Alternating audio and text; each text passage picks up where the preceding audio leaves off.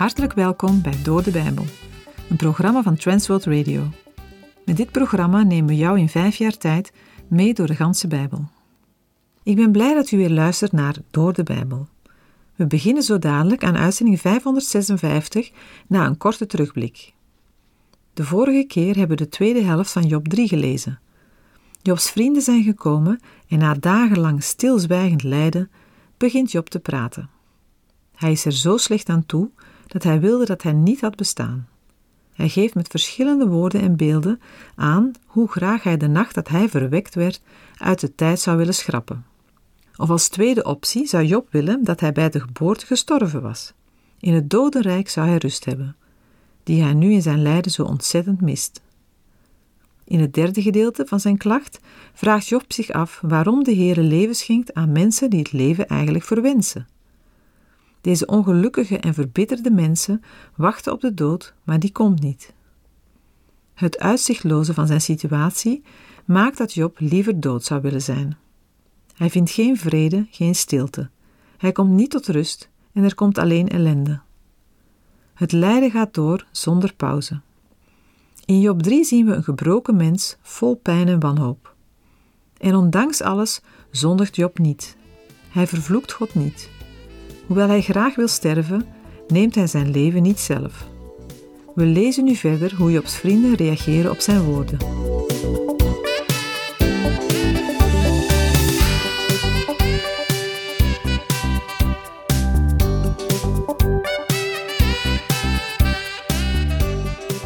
We beginnen vandaag met de eerste reeks van dialogen, waarin achtereenvolgens Elifas, Bildad en Zofar gesprekken aangaan met Job.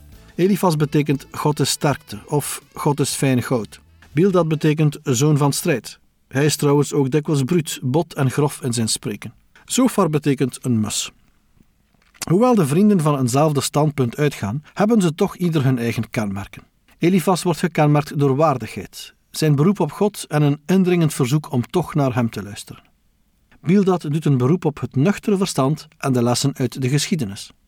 Zofar wordt gekenmerkt door dogmatische strengheid en onstuimigheid, waarmee hij Jobs veronderstelde zonden aan de kaak stelt en de verklaring geeft van het zekere oordeel dat daarover komt. Er zullen nog veel gesprekken volgen, waarin dezelfde personen in dezelfde volgorde aan het woord komen. In deze dialogen zoeken de vrienden van Job, ieder op zijn eigen manier, naar een verklaring voor de rampspoed die hun vriend is overkomen. Telkens geeft Job hun antwoord. Een belangrijk verschil tussen de toespraken van de vrienden en die van Job is het verschil in hun relatie met God. Job wil eerlijk tegen God zijn. Hij vertelt God alles, elke traan, elke vertwijfeling. De vrienden daarentegen spreken over God, nooit tegen hem. Job 4, versen 1 en 2. Toen antwoordde Elifas, de Themaniet, en zei: Als wij een woord tot jou trachten te richten, bezwijk je dan? Echter, wie zou nu zijn woorden kunnen inhouden? Job is net uitgebroken in een klacht. Hij zit in het diepste, zwartste pessimisme dat iemand maar kan hebben. De duivel heeft hem ontdaan van alles. Hem is niets overgebleven om op te leunen, geen plek om zich naartoe te keren. Zelfs God leek op dit tijdstip erg ver weg van hem. Elifas is de eerste die zal spreken. Hij is de meest bezadigde van de drie, een type van de vrome wijze. Elifas is zich bewust dat het uiterst moeilijk is tegenover iemand die zo zwaar is getroffen als Job de juiste woorden te vinden. Hij begint op een soort diplomatieke manier, maar je krijgt het gevoel dat hij ironisch is. Dit is een soort valse beleefdheid. Zijn woorden zullen Job mogelijk pijn doen, maar hij kan en mag daarom niet zwijgen.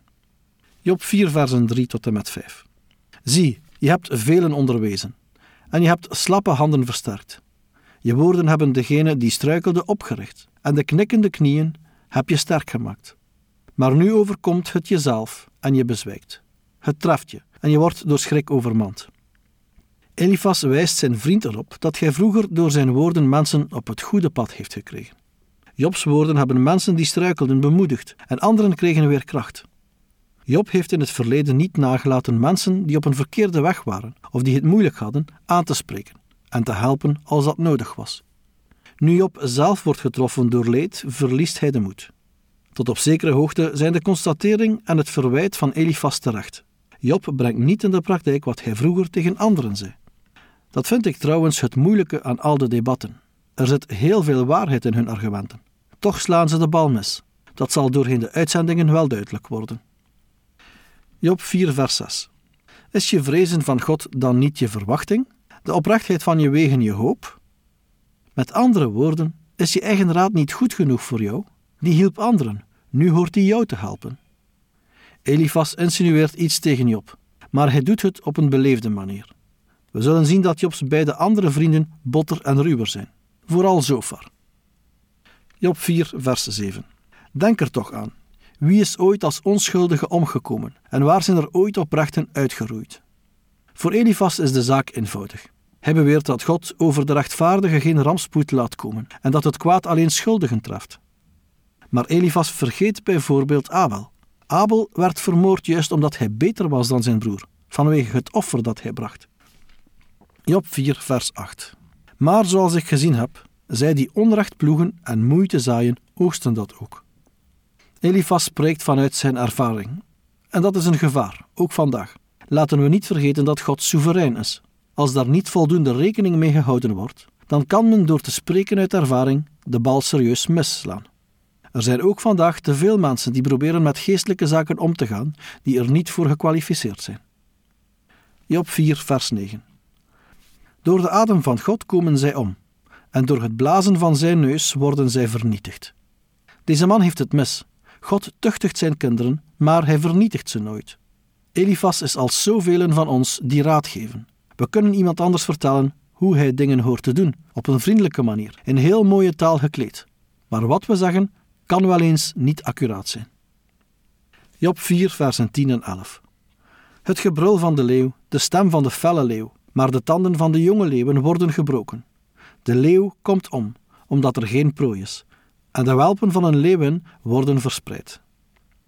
Om zijn stelling kracht bij te zetten, gebruikt Edifas het beeld van een leeuw, een vernietigend dier dat onoverwinnelijk lijkt. Hij zegt dat wie slecht zaad zaaien, een oogst van kwaad zullen binnenhalen. En ze zullen omkomen als de leeuwenwelpen van wie de tanden zijn afgebroken, en als de oude leeuwen die hun prooi niet meer kunnen besluipen. In het Oude Testament worden leeuwen regelmatig genoemd en kwamen veel voor. Maar ze worden soms ook wel met luipaard of panter vertaald. Op basis van vergelijking met andere Oosterse talen gaat het hier om de leeuw als koning van de dieren. In de tijd van de kruisvaarders kwamen er nog veel leeuwen voor in het Midden-Oosten, maar ze zijn nu in het wild al lang uitgestorven. Job 4, versen 12 tot en met 14. Verder, er is in het geheim een woord tot mij gebracht. Mijn oor heeft er een fluistering van opgevangen, in de beangstigende gedachten van de visioenen in de nacht, als een diepe slaap op de mensen valt. Angst en huiver kwamen over mij, en zij joegen de veelheid van mijn beenderen angst aan. Elifas is een opmerkelijk man. De sleutel tot wat hij allemaal zag, lezen we hier. Hij heeft een opmerkelijk gezicht gehad en heeft geheimen gehoord die niemand anders gehoord heeft. Het is opnieuw een beroep op zijn eigen ervaring en waarneming. Wat hij nu zegt, heeft iets mysterieus, of zelfs mystieks. Het doet me denken aan de manier waarop sommige valse profeten en valse leraren ook vandaag te werk gaan. Job 4, versen 15 tot en met 17. Een geest trok aan mijn gezicht voorbij. Hij deed het haar van mijn lichaam te bergen reizen. Hij bleef staan, maar ik herkende zijn gedaante niet. Er was een gestalte voor mijn ogen. Er was stilte. En toen hoorde ik een stem die zei: Zou een sterveling rechtvaardig zijn tegenover God? Zou een man rein zijn voor zijn maker? Elifas bouwt zijn verhaal op. Het klinkt beangstigend. Het klinkt zo huiveringwekkend. Dit gaat iets worden wat niemand ooit eerder hoorde. Maar nee, ik weet niet hoe het met jou zit, maar ik moet zeggen dat ik teleurgesteld ben. Men verwacht een grootse uitspraak, een diepzinnige waarheid. Maar hij komt met: is een gewone sterveling rechtvaardiger dan God? Natuurlijk niet. Iedereen weet dat. Daarvoor hebben we geen droom of een beangstigende nachtmerrie nodig om dat te weten te komen. Toch spreekt zo'n manier van handelen ook vandaag nog mensen aan. Job 4, versen 18 tot en met 21. Zie, zelfs zijn dienaren vertrouwt hij niet, en zijn engelen legt hij dwaling te lasten. Hoeveel te meer dan mensen die in lemen huizen wonen, waarvan het fundament in het stof is. Zij worden nog eerder verbrijzeld dan een mot. Van de morgen tot de avond worden zij verpletterd. Onopgemerkt komen zij voor altijd om. Hun tentkoord wordt bij hen losgetrokken. Zij sterven, maar niet in wijsheid. In deze versen wordt de vergankelijkheid van een mens aangegeven door het beeld van een tent. Er wordt bedoeld dat veel mensen in hun korte leven niets hebben geleerd en geen wijsheid hebben verworven. Terwijl Elifas eerst een beredeneerd en op natuurlijke waarneming gebaseerd betoog houdt, beroept hij zich hier op een goddelijke openbaring. Daarmee wordt iedere tegenspraak de kop ingedrukt. De Heer heeft tot Elifas gesproken en daarom moet Job zwijgen. Met dit visioen probeert Elifas te onderstrepen dat Job niet zuiver of rechtvaardig kan zijn voor de Heer, ondanks zijn geloof. Maar daarmee gaat Elifas in tegen Gods eigen uitspraken in Job 1 vers 8 en 2 vers 3. Daarmee komt dan ook de vraag op of we hier wel te maken hebben met een openbaring van de Heer. Er zijn veel uitleggers die menen dat God of een engel wel degelijk aan Elifas verscheen, maar dat hij verkeerde conclusies trok en die ten onrechte op Job toepaste. Er zijn daarentegen veel argumenten voor de veronderstelling dat Elifas het slachtoffer was van een demonische manifestatie, die hij ten onrechte aanzag voor een goddelijke openbaring. Demonische wezens bestaan echt. Zij geven vals onderwijs en misleiden. Ook wij moeten in verband met geestelijke ervaringen opletten wat in overeenstemming is met de volledige Bijbelse getuigenis en wat niet. Toen en nu is de gave van het onderscheiden van de geesten nodig. Paulus vermeldt dat zelfs een engel uit de hemel een ander evangelie kan brengen.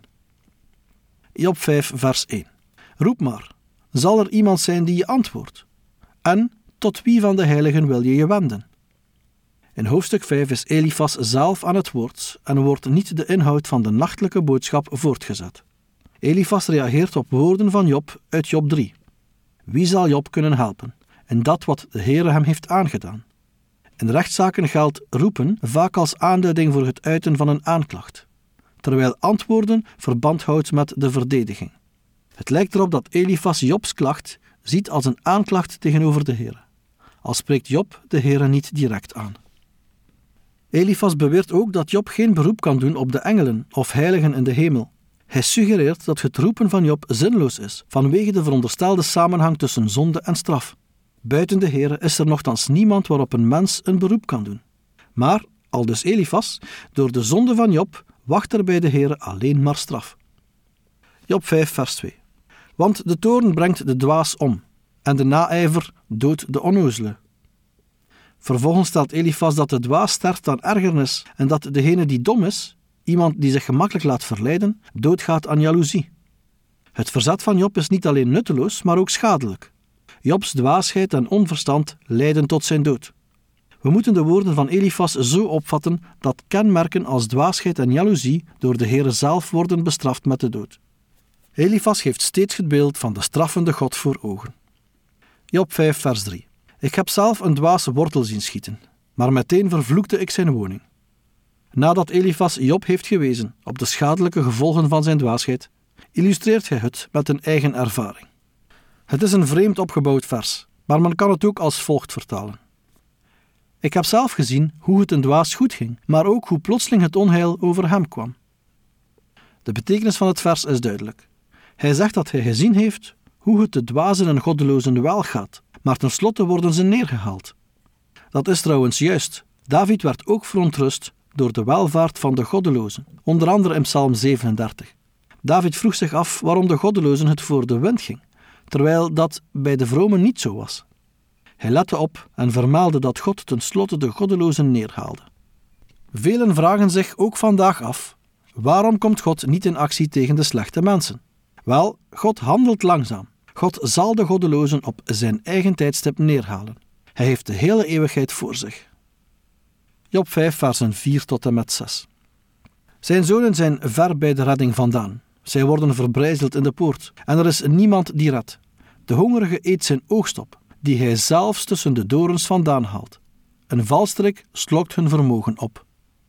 Deze versen moeten we lezen tegen de achtergrond van de rechtspraak in de poort van de stad. Als gevolg van het onheil dat de dwaas overkwam, liggen ze verbrijzeld in de poort, terwijl er geen helper is. Bij de vroegere stadspoorten waren ruimten waarin recht werd gesproken. De tekst geeft dan ook aan dat de kinderen van de dwaas vernederd zijn en geen juridische bijstand kunnen verwachten. Ook loopt de dwaas zelf het risico zijn bezit kwijt te raken. Dat komt naar voren in de beschrijving van de hongerige mensen die de oogst van de dwaas opeten.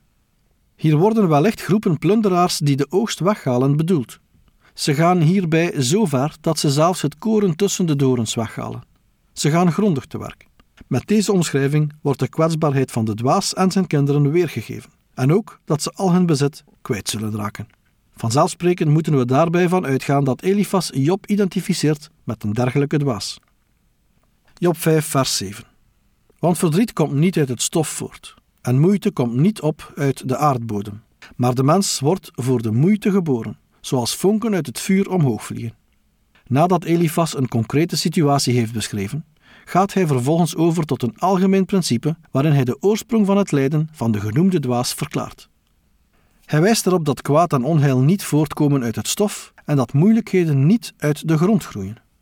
Dan zegt Elifas: Maar de mens wordt voor de moeite geboren, zoals vonken uit het vuur omhoog vliegen.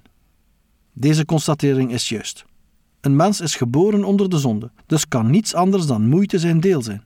We zondigen omdat we zondaren zijn en we moeten de gevolgen daarvan dragen. Die gevolgen zijn verre van aangenaam. Daarmee wil Elifas uitdrukken dat een mens in moeite te leven heeft.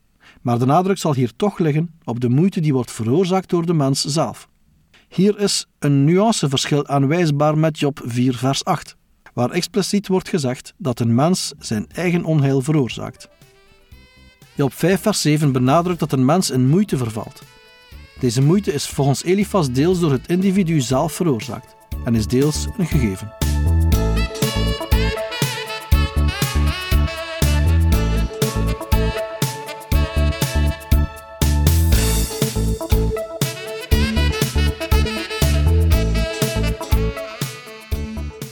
U heeft geluisterd naar Door de Bijbel, een programma waarin we in vijf jaar tijd de ganse Bijbel bespreken.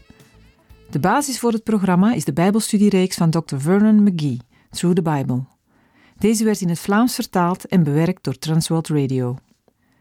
U kan elke werkdag naar een nieuwe uitzending luisteren en u kan ook steeds voorbije uitzendingen opnieuw beluisteren of downloaden. Als u wilt reageren op deze uitzending of u heeft vragen, dan kunt u uiteraard contact met ons opnemen. U kan een e-mail sturen naar doordebijbel.twr.be. Verder kan u op onze site terecht, www.twr.be, voor meer info en het beluisteren van onze overige programma's. Dit programma werd gepresenteerd door Patrick Couchement en Anne Notenboom. Wij danken u voor het luisteren en graag tot een volgende keer.